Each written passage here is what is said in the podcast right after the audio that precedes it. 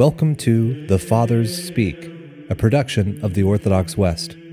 Each day, Father John Fenton reads a selection fitted to the Western liturgical calendar from one of the Fathers of the Church.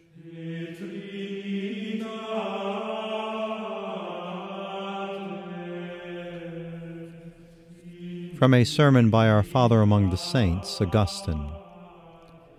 This is a saying made for man and worthy of all acceptance the Christ Jesus came into the world to save sinners. Mark the words of the Gospel. The Son of Man came to save what was lost. Had man not been lost, the Son of Man would not have come. But because man had been lost, God came, being made man, and man was found. Through his own free will, man perished. To set him free, God made man, came through liberating grace. Do you inquire how powerful for evil is free will? Meditate upon a sinful man. Do you ask how powerful to save him was God made man? Mark in him the saving grace that sets man free.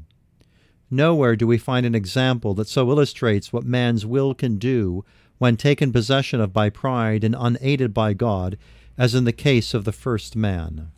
There is no better or plainer illustration of evil than the example of Adam the first man fell.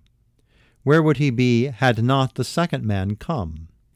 As the first Adam was man, for that very reason the second Adam also man. That is why we have said that this is a saying made for man. In short, nowhere is the goodness of grace and the generosity of the omnipotent God so evident as in the man who was mediator between God and man, the man Christ Jesus. And what do we affirm of him? I speak to those either born in the Catholic faith or converts to it. We know and we maintain that the man Christ Jesus, the mediator between God and man, insofar as he was man, had the same nature as ours. For our flesh is not of one nature and his another, nor is our soul of a different nature from his. He took upon himself the same nature he had determined to save.